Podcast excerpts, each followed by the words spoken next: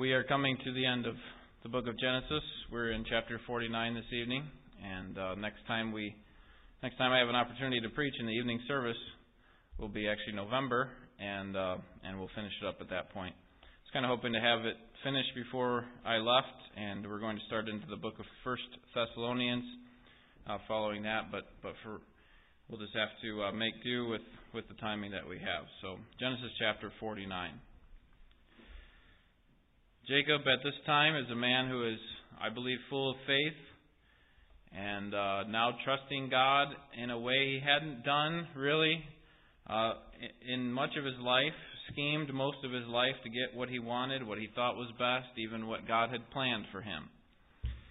And uh, yet here he he is, comes across as a man who is confident in God's promises and is confident in God's blessings upon his children and and the various descendants. So let me read this passage of blessing by Jacob in Genesis chapter 49, and we'll begin in verse 1. This is the word of God. Then Jacob summoned his sons and said, Assemble yourselves, that I may tell you what will befall you in the days to come. Gather together and hear, O sons of Jacob, and listen to Israel your father. Reuben, you are my firstborn, my might, and the beginning of my strength, preeminent in dignity and preeminent in power. Uncontrolled as water, you shall not have preeminence, because you went up to your father's bed, and then you defiled it. He went up to my couch. Simeon and Levi are brothers, their swords are implements of violence. Let my soul not enter into their counsel. Let not my glory be united with their assembly, because in their anger they slew men, and in their self will they lamed oxen. Cursed be their anger, for it is fierce, and their wrath, for it is cruel. I will disperse them in Jacob and scatter them in Israel. Judah, your brothers shall praise you. Your hand shall be on the neck of your enemies. Your father's sons shall bow down to you. Judah is a lion's whelp. From the prey, my son, you have gone up. He couches, he lies down as a lion, and as a lion, who dares rouse him up? The scepter shall not depart from Judah, nor the ruler's staff from between his feet, until Shiloh comes. And to him shall be the obedience of the peoples. He ties his foal to the vine, and his donkey's colt to the choice vine. He washes his garments in wine, and his robes in the blood of grapes. His eyes are dull from wine, and his teeth white from milk. Zebulun will dwell at the seashore, and he shall be a haven for ships, and his flank shall be towards Sidon. Issachar is a strong donkey, lying down between the sheepfolds. When he saw that a resting place was good and the land was pleasant, he bowed his shoulder to bear burdens. and became a slave at forced labor. Dan shall judge his people as one of the tribes of Israel. Dan shall be a serpent in the way, a horned snake in the path that bites the horse's heels so that the rider falls backward. For your salvation I wait, O Lord. As for Gad, raiders shall raid him, but he will raid at their heels. As for Asher, his food shall be rich, and he will yield royal dainties. Naphtali is a doe let loose. He gives beautiful words. Joseph is a fruitful bow, a fruitful bow by a spring. Its branches run over a wall. The archers bitterly attacked him and shot at him and harassed him, but his bow remained firm and his arms were agile. From the hands of the mighty one of Jacob, from there is the shepherd, the stone of Israel, from the God of your father who helps you, and by the Almighty who blesses you with blessings of heaven above, blessings of the deep that lies beneath, blessings of the breasts and of the womb. The blessings of your father have surpassed the blessings of my ancestors, up to the utmost bound of the everlasting hills. May they be on the head of Joseph, and on the crown of the head of the one distinguished among his brothers. Benjamin is a ravenous wolf. In the morning he devours the prey, and in the evening he divides the spoil. All these are the twelve tribes of Israel, and this is what their father said to them when he blessed them. He blessed them, every one, with the blessing appropriate to him. Our actions will determine the quality of our future blessing. This passage here goes along providentially with the passage that we looked at this morning in Galatians chapter 6. that we reap what we sow. Our actions will determine the quality of our future blessing. Jacob, in the beginning of this passage, explains to them what he's planning to do. He says in uh, verse 1, I, I want to tell you what will befall you in the days to come. I'm going to tell you what's going to happen. Now, some of this is based on, as you'll see, as we go through each of these people, some of it is based on their character and the way that they had acted in certain situations.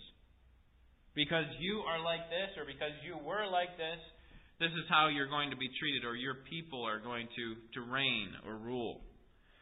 But we also have to recognize that this is not just wisdom on the part of Jacob, that he sees their characteristics and their ability to lead in certain situations, he's also pronouncing uh, a prophecy here. He's also given a, a prophetic statement about what's going to happen to them.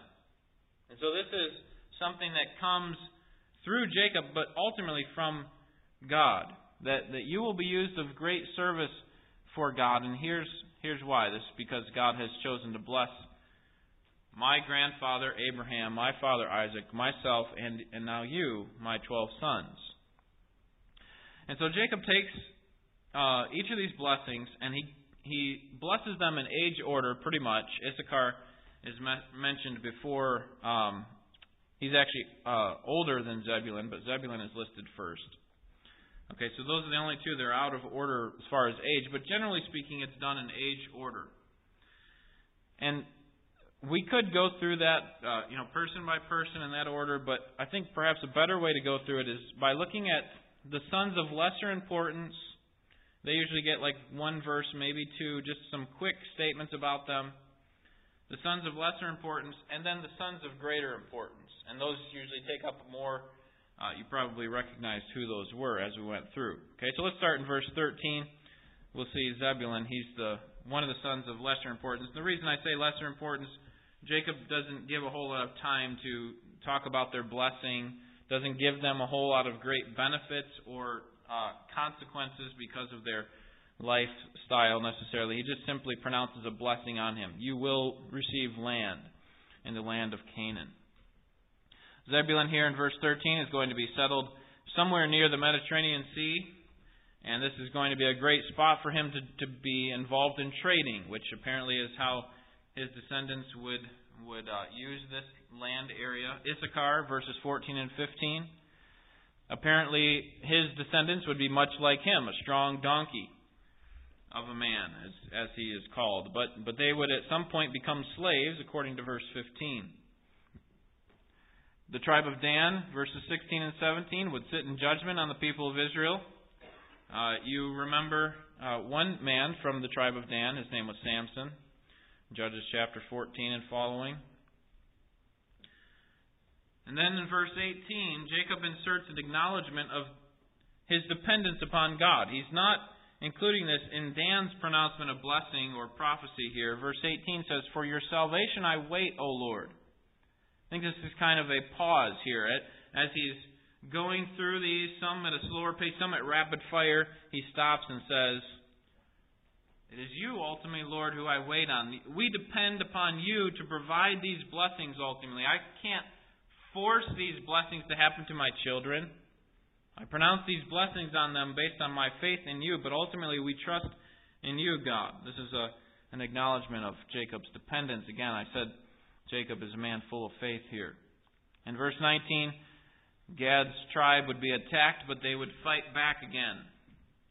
Verse 20 Asher is going to have some sort of luxurious future. His food shall be rich. He will yield royal dainties. Verse 21 Naphtali, his future will be marked by freedom and peace and prosperity. So these are all, you know, there's some negative consequences that they will have, but you're going to see that all of them will receive great, great blessing overall. Verse 27 is the next son of of lesser importance, and his name is Benjamin, of course. Benjamin's tribe would be war- warriors. Notice he's a ravenous wolf. In the morning he devours the prey, and in the evening he divides the spoil. A couple of men that you know come from his tribe, from Benjamin's tribe. King Saul and the Apostle Paul were both from the tribe of Benjamin.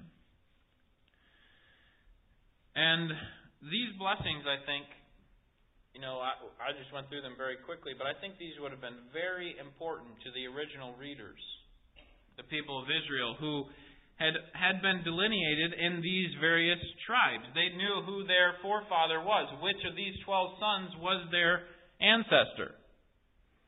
They knew which one it was, and so they probably memorized the the section that where Jacob pronounced blessing on their ancestor.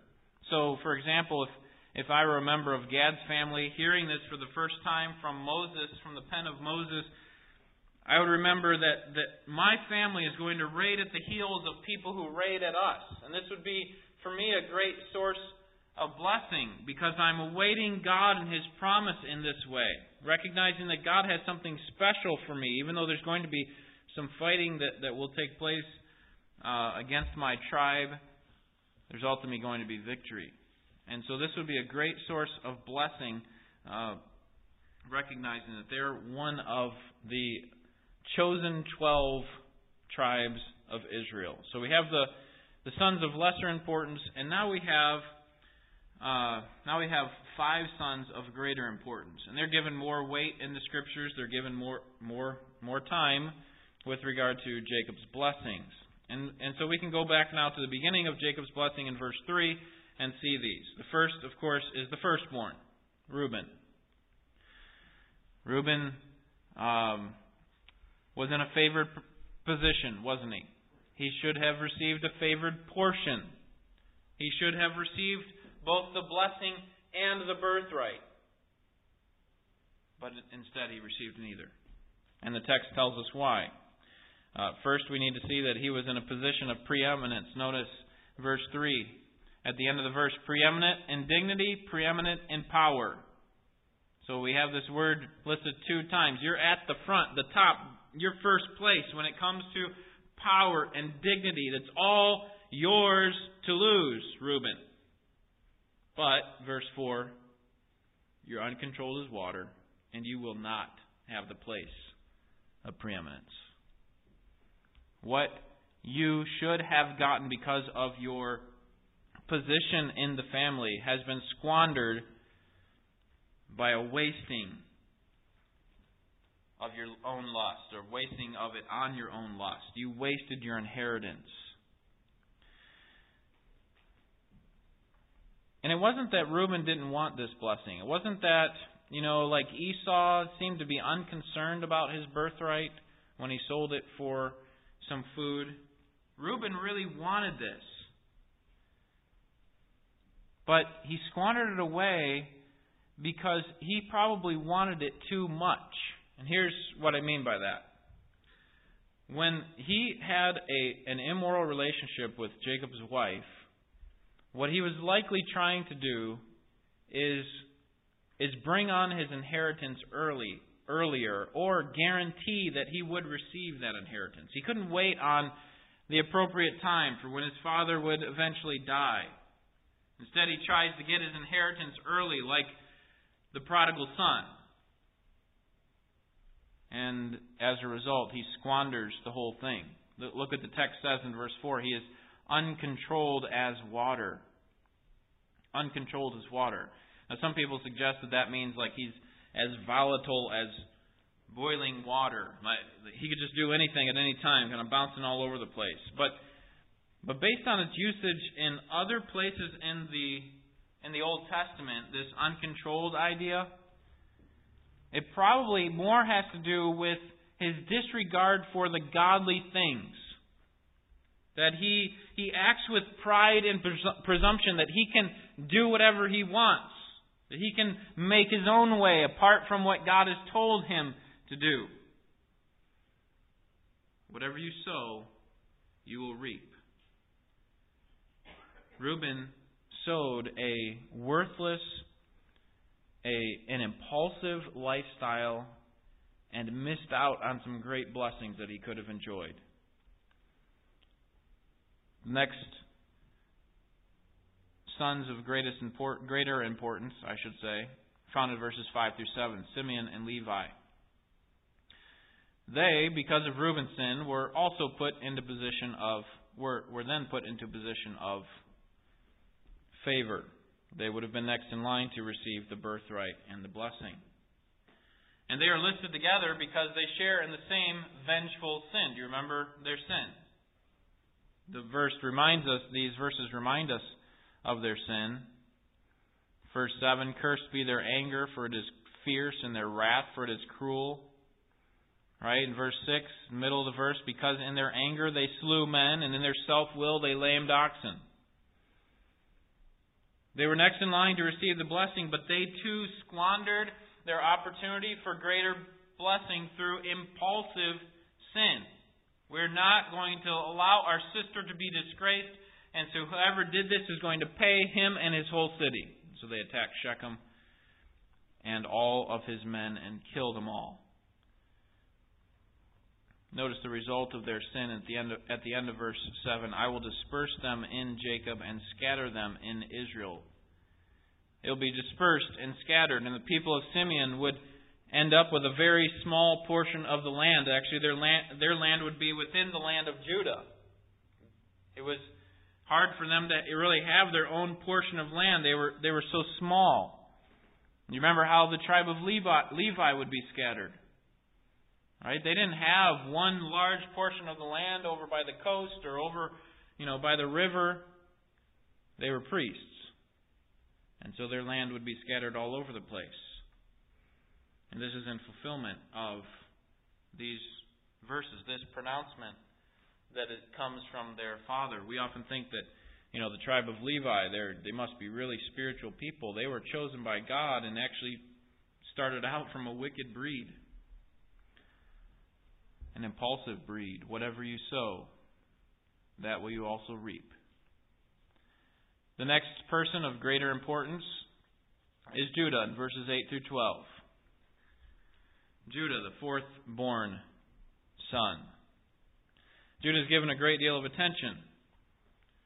And uh, at first, he seems to be a scheming, wily man, uh, committing uh, this immorality with his daughter-in-law. You remember his son, his oldest son died, and then his second oldest son died after marrying uh, Tamar. And uh, and then he goes to a town to uh, apparently uh, have some sheep sheared, and there is a woman there with a veil on. He thinks that she is a prostitute when really she's just has her veil on for mourning. She's in mourning because she still hasn't gotten her husband. She's waiting her husband. She's rem- trying to remind him that he ha- he made her a promise. You remember he had a relationship, uh, an immoral relationship with her, and then um, uh, she had kept from him his his uh, cord that was around his neck, his signet ring, as well as his staff, and uh, and he's told about this situation of this immoral woman who who uh, who needs to die and so on, and and obviously finds out he's the one that had the that uh, had gotten her pregnant. But Judah is a changed man, isn't he? Later on in the book of Genesis, it's amazing how God works in people. Even people who had been once impulsive, God works in their lives as he does with Judah. Judah had now proven himself with, with the story of Joseph, as that begins to unfold, he starts to prove himself as a repentant person, a person who's serious about righteousness, who's serious about believing and trusting God, who's serious about sacrificing himself for the sake of his father and his brothers. He had changed, hadn't he? He was the one who was uh, originally quick to attack Joseph and say, You need to be killed. He's the one who came up with the idea to sell him into slavery. But later on, when he had the opportunity to do the same to Benjamin, do you remember what happened? Turn to chapter 44. Did he do it? Did he discard his youngest brother? Did he even consider it? And the answer comes here in these verses, verses 29 through 34. Genesis 44, verse 29. This is Judah taking Joseph aside after finding out that, that Benjamin is going to be taken because he had the silver cup in his sack. Verse 29. If you take this one also from me, Joseph, and harm befalls him, you will bring my gray hair down to Sheol in sorrow. This he's quoting what his father would say here. Verse 30. Now therefore, when I come to your servant my father, and the lad is not with us, since his life is bound up in the lad's life, when he uh, when he sees that the lad is not with us, he will die. And thus your servants will bring the gray hair of your servant, our father, down to Sheol in sorrow. For your servant became surety for the lad to my father, saying, If I do not bring him back to you, then let me bear the blame before my father forever. Now therefore, please, let your servant remain instead of the lad, a slave to my Lord, and let the lad go up with his brothers. For how shall I go up to my father if the lad is not with me, for fear that I see the evil that would overtake my father? Was Judah quick to discard his brother Benjamin. It doesn't even seem as if he considers it. With Joseph, he was quick to do it when he had the opportunity to get rid of this seemingly arrogant younger brother who thinks he knows everything, these dreams, and we're going to bow down to him and all the. But now with Benjamin, he understands the grief that he would bring upon his father and, and you see some love that he has for his younger brother Benjamin. Instead now of turning against God and turning against his brothers, he now stands for them. So, because of this, turn back to chapter 49. Notice his reward. He now moves into a position of favor. Remember, verse 4 said about Reuben, You shall not have preeminence. But notice verse 8 Judah, your brothers shall praise you. And your hand will be on the neck of your enemies. Your father's sons shall bow down to you. Okay, so your brothers will praise you and they will bow down to you, verse 8 says. Probably not speaking of his actual brothers here. It's probably speaking of his brothers' tribes bowing down to his tribe one day. Right? We've already seen uh, his actual brothers and himself bowing down to Joseph, literally. But here I think this is speaking of the future. How he would rule over all the other tribes. And how would that be? How would it be that the other tribes would bow down to his tribe? Remember, right, and even more broadly than that, or, or before the Messiah even comes, there's actually, he's actually going to be the father of what? All the kings, right? And so that when his tribe rules over all the other tribes, they're going to be forced to bow to bow down to, to his descendants. I think that's the idea there. Verse 9 says that he would be a tribe of power. Notice, Judah is a lion's whelp. Does anyone have another translation there? What does that say? Have a, a lion's cub, okay? Whelp isn't a word we use in, in our day, really, so I'm not sure why that's translated that way. At least I don't. Maybe some other people do. But a lion's cub is probably a better translation there. He's a picture of power and courage and, and fearlessness. He goes after his prey. He lies down over it. It's as if he, he grabs it, he brings it back, and he lies over it because he's won. He's had the victory over it. This is going to be Judah's tribe, a place of power and preeminence. And then verse 10, a, pl- a tribe of rule. He's going to be a tribe of rule. The scepter shall not depart from Judah, nor the ruler's staff from between his feet. There would be a kingdom that we would start to be uh, from the line of Judah, from his descendants, from David all the way down to Christ. So this is the blessing. Okay, I said that Reuben had the place of preeminence so that he should have gotten both the birthright and the blessing. Here's what Judah is receiving the blessing. That is a place of rule over his the rest of the tribes, over the rest of Israel. That's a blessing.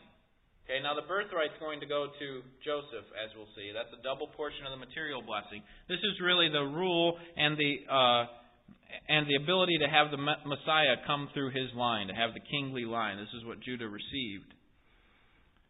And so this is really more than just a beginning of a kingdom, but this is actually a prophecy that the Messiah would come through him. And here's how we know that. At the end of verse 10, notice. Until Shiloh comes. Until Shiloh comes. Now, I don't know if you've ever heard Christ referred to as Shiloh. Um, I personally, had, before I studied this passage, I hadn't thought of it in those terms. But let me show you why I believe this is pointing to Messiah. Because some people believe that the name Shiloh uh, should be referring to a specific city, and that's how Shiloh is used in other parts of the Old Testament. It's it's actually a tribal territory within the uh, within the the, the uh, land of Ephraim, where the tabernacle would later be established. That's Shiloh. But the reason I think this is not what Jacob meant, that is a place, a, a city, is because that would have really no meaning for the original readers. What would they have to do with the future city of Shiloh? Why would they be waiting for future Shiloh? Instead, what I think it has to do with is the idea of what Shiloh means. And Shiloh means whose right it is. Whose right it is. And that same phrase is used in Ezekiel chapter 21, verse 27. And it's referring to the Messiah. It says the last king in Israel had reigned and, and, promi- and it was promised by God until the one whose right it is will come. Okay, so the last king in Israel would reign until the one whose right it is will come. Who is the one whose right it is? The Messiah, the Christ. Okay, so so what what Jacob is saying here is the scepter will not depart from you until Shiloh comes. He's going to be the last one, the last king. And further proof of this is found in the last line of verse 10. Notice. And this is why I think uh, this is not referring to a city. And to him shall be the obedience of the peoples. Okay, to him shall be the obedience of the peoples. The point is that the, is that the scepter would remain in Judah until the Messiah would come, and then he would retain it forever. He would be the one who would rule eventually with the rod of iron. And notice, along with all these great benefits that Judah receives, his descendants receive, there will be great blessings accompanying his rule. Verses 11 and 12 He ties his foal to the vine and his donkey's colt to the choice vine. How smart would a person be if during a time of famine they tied up a donkey to a choice vine? Right? What would happen to that precious produce? The fact that Judah is here saying that you could tie up your colt, your young colt, your, young colt to a choice vine suggests what? A time of abundance, as if the choices of vine even is not uh, is not in in uh, small. What's the opposite of prosperity? Um, that's what I'm looking for. You know what I'm saying there. So it's not in scare. It's not scarce. Okay, it's not in a time of scarcity. And so the goods at that time will be overwhelming. It, it won't be a matter of uh, of whether I don't know if we're going to have enough to survive. Let's keep the animals away from the best stuff. We'll tie them up to it. Doesn't matter.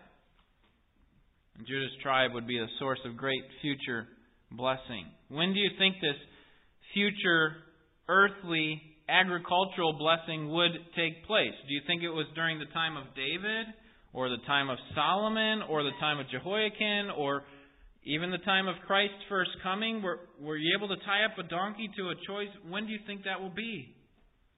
In the millennial kingdom, when Christ reigns on the earth with that scepter that was promised to the tribe of Judah.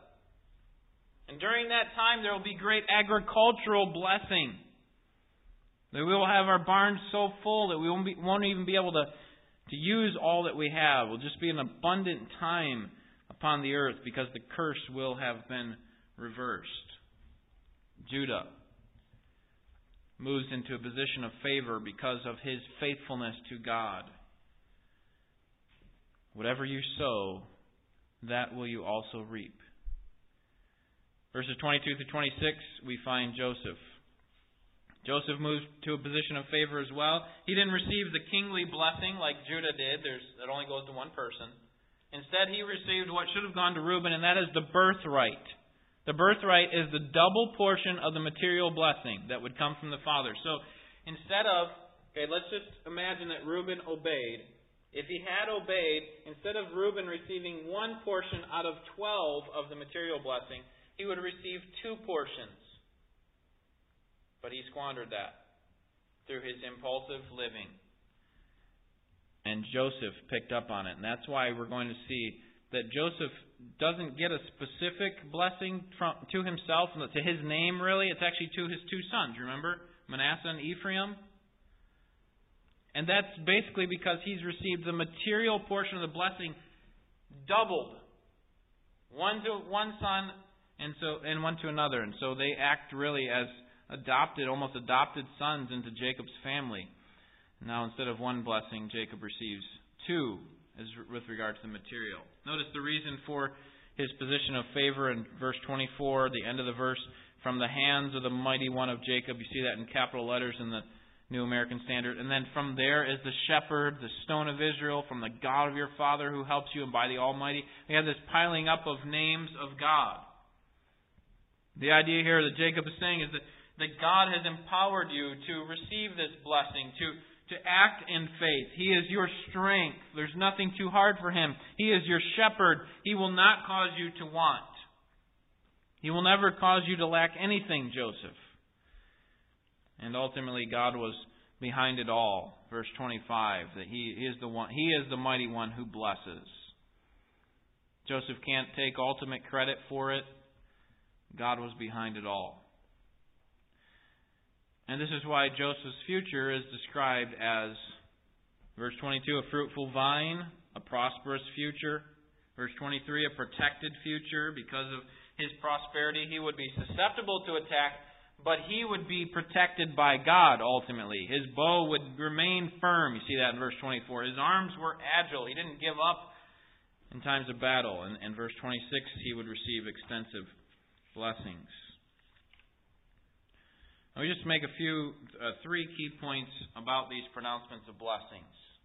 Three points about these pronouncements of blessings. Number one, all 12 sons are being blessed by their fathers. And not every son received what they could have received. Many squandered their resources, their future inheritance away, much of it, not all of it. Others were simply not in a position to receive greater things. They're like the, the one man who was given only two talents. Okay?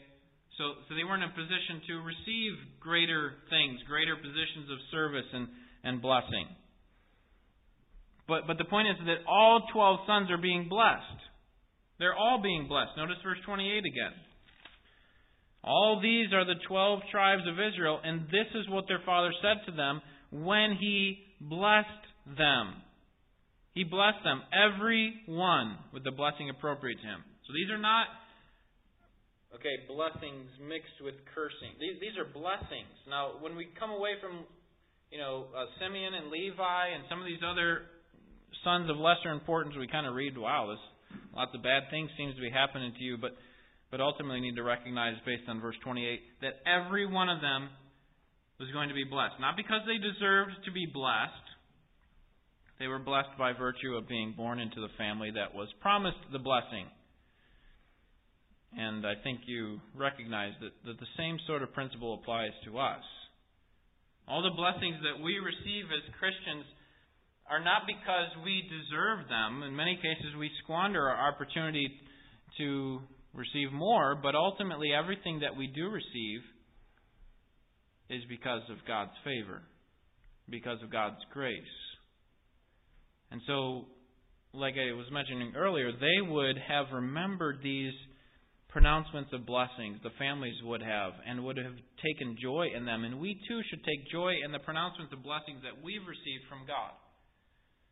That in Christ we have all of these great resources that are made available to us, both now and in the life to come, and we should be joyful and happy in that. Number two.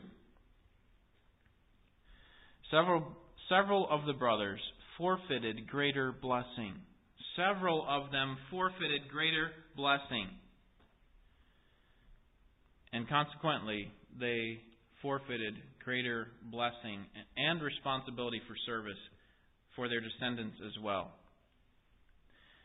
And so let me just uh, encourage you, as I did last week, to use your life to the fullest. I talked about uh, this book by Piper, Don't Waste Your Life. How can you use up all the resources that you have that God has given you for His purposes? How can you use up all of the resources so that you don't come to the end of your life and say, My days were few and full of trouble, and much of them were because I wasted it. I could have done more. You might think, well, to use all of my resources for God's purposes, that's too big of a task. I'm just trying to get by spiritually. But I would encourage you to start small. Think of one specific area of responsibility that God has having, that, that God has given to you, but you're currently wasting it. Think of one of those and just work on one for right now. How can you start using that area of responsibility for God's desires? Maybe it's your mornings that you're wasting. Maybe from the time you get up to the time that you have a specific responsibility, whether it be work or children or or whatever it is, that period of time you're wasting on fill in the blank, checking to see what's on the news, checking to see what the latest Facebook statuses are. What if you used your morning, for example, to further develop your relationship with God instead of doing those other things? Will you ever get to the end of your life and say, I really wish I knew more about what was going on in other people's lives based on what they were putting on their Facebook. Or, I really wish I would have known what was going on in other parts of the world or on the Today Show. I missed I missed out on some of that stuff. Okay, that's not going to be the case for anyone. But it will be the reverse will be the case.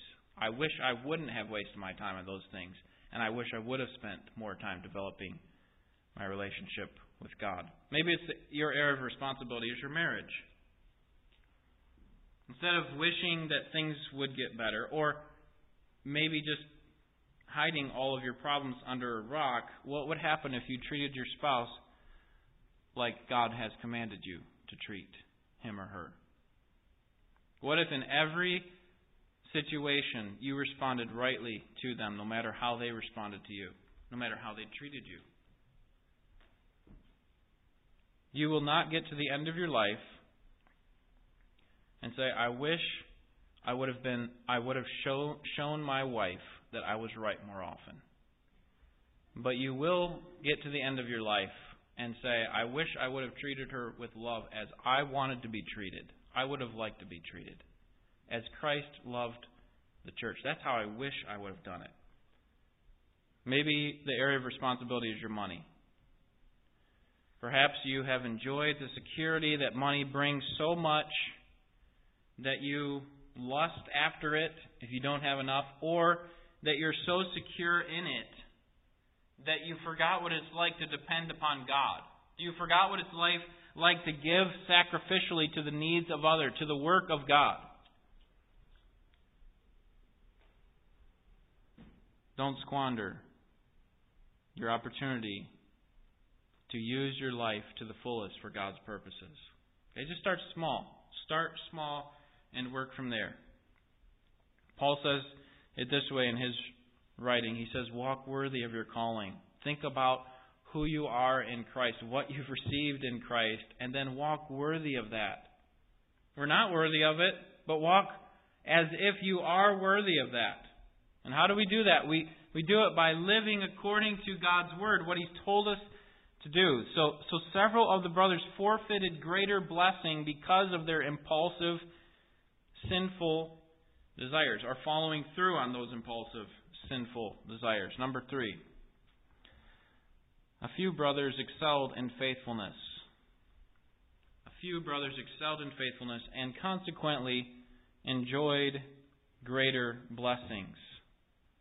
They excelled in faithfulness and received greater blessings. And this is the principle, one of the principles that we learned this morning. That is that you will reap what you sow. So if you spend your life sowing seeds of righteousness, sowing seeds of submission to the Spirit's desire, you may not even live to see the results of sowing that seed.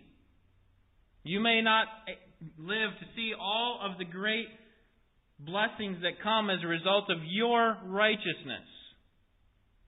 Because many of those blessings will come after you have gone. You may not live to see the results in the short term, but I can guarantee you that you will not despair or be disappointed in the long term for having sown your life, sown righteousness your life throughout your life, sown the desires of the spirit rather than sown the desires of the flesh, all these evil things that, that our hearts want to do. So, you will reap what you sow. Our actions determine the quality of our future blessing. All of us who are in Christ will receive future blessing, but there will be some,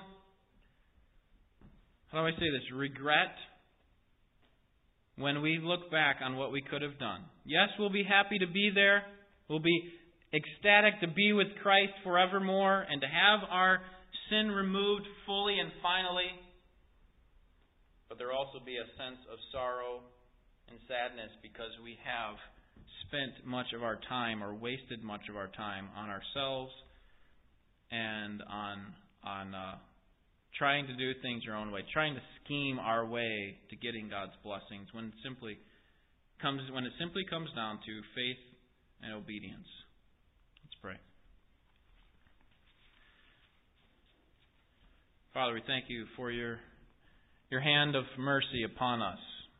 That you do provide blessing even though we don't deserve it. Help us to walk worthy of our calling.